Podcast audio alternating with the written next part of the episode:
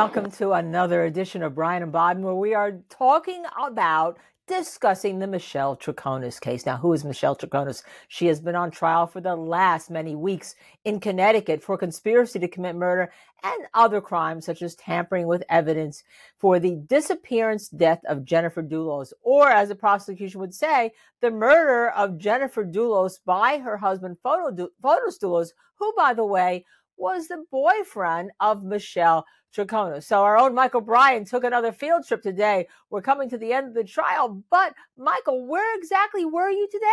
Yeah, hey Linda, hey, not, not a big deal here at the courthouse today, right? Wrong. This is jury instruction conference day, and uh, let's open up the Bryant and Baden classroom for just a moment to talk about how important it may be, these jury instructions. True or false? The number one reason that cases are reversed on appeal is an error with jury instructions. I'll give you a second. Yes, true. That is absolutely true, and that's why both sides fight vigorously to get into the instructions the specific language they want, and that's what they did here at the courthouse today. Got done about midday, though. Uh, and according to John Schoenhorn, counsel for Michelle Troconis, eh, you know, went about as expected, got in what he wanted, didn't have any real surprises in that sense. Let me give you an example of one of what I think is the most important instructions to be chatted about tomorrow with this jury tampering with evidence. Uh, they carved out some of the language that seemed inappropriate here. There's references in the instruction to uh, tampering with uh, records or creating documents of some sort, fabricating. Those, those words are all taken out because they really don't have anything to do with what Michelle Troconis is alleged to have done. And that is so important. The jury needs to know what that language is so they don't go off on some weird goose chase uh, or wild goose chase and, and start crafting some sort of uh, crimes that there wasn't any evidence for. Again, you leave that kind of language in, it goes up on appeal, and it turns out you could reverse a case. Nobody wants that. So the attorneys and the judge work very hard to make sure the instructions are, in their relative perspectives, the best they could possibly be.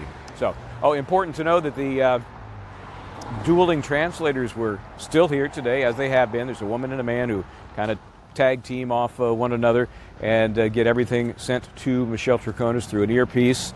I don't know if she's listening that carefully. Maybe you just need to have it going on in the background because she's chatting with defense counsel all the time, very animatedly. Uh, and, and, so, how much of the translator she is hearing, I don't know, but it is being provided even on days where there's no jury. So, I know, Linda, you've got some very specific thoughts about these jury instructions and their importance. Uh, I think you're even talking about the F word, right? Fraud? What, what, what's the deal? All right, and I was watching while you were also watching, Michael Bryant. The judge was doing the, the discharge conference, and I've been in a number of them. I actually hate them, but they're so important because it's one of the last things the jury will hear. And he is allowing the prosecution to talk about a presumptive blood test called the KM test to be actual evidence. He says, well, because uh, uh, there was DNA, the prosecution says, found later on, they can say that that was clearly a good test that fa- found blood. And so, what's the indication that maybe all the other KM tests that came up negative also found blood? It's scientific fraud. The National Academy of Sciences spent uh, thousands of pages years ago to discuss a report that says in the courtroom, science should be valid, it should be accurate. And this, in my opinion, is about as inaccurate as you can get if you're going to make it into an argument.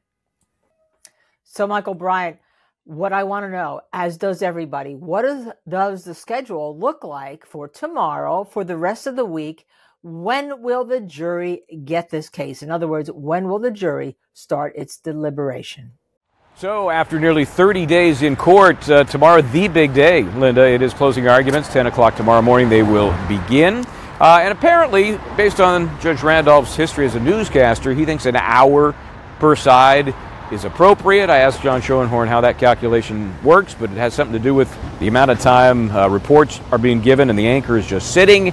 I'm not sure if I should take offense to that or not, but uh, nonetheless, that is how we've come up with this one hour, give or take, for uh, each side to do their best to convince this jury uh, of what they think the evidence showed. Obviously, the defense looking for an acquittal across the board. Prosecution says she's guilty of conspiracy to commit murder and other lesser charges.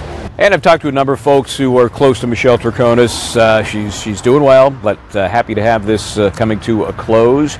And it will. The close with closing arguments tomorrow, 10 a.m. here in the Stamford Courthouse. That'll be followed by jury instructions And then this jury will have the case and begin deliberating the fate of Michelle Troconis and the death of Jennifer Dulos.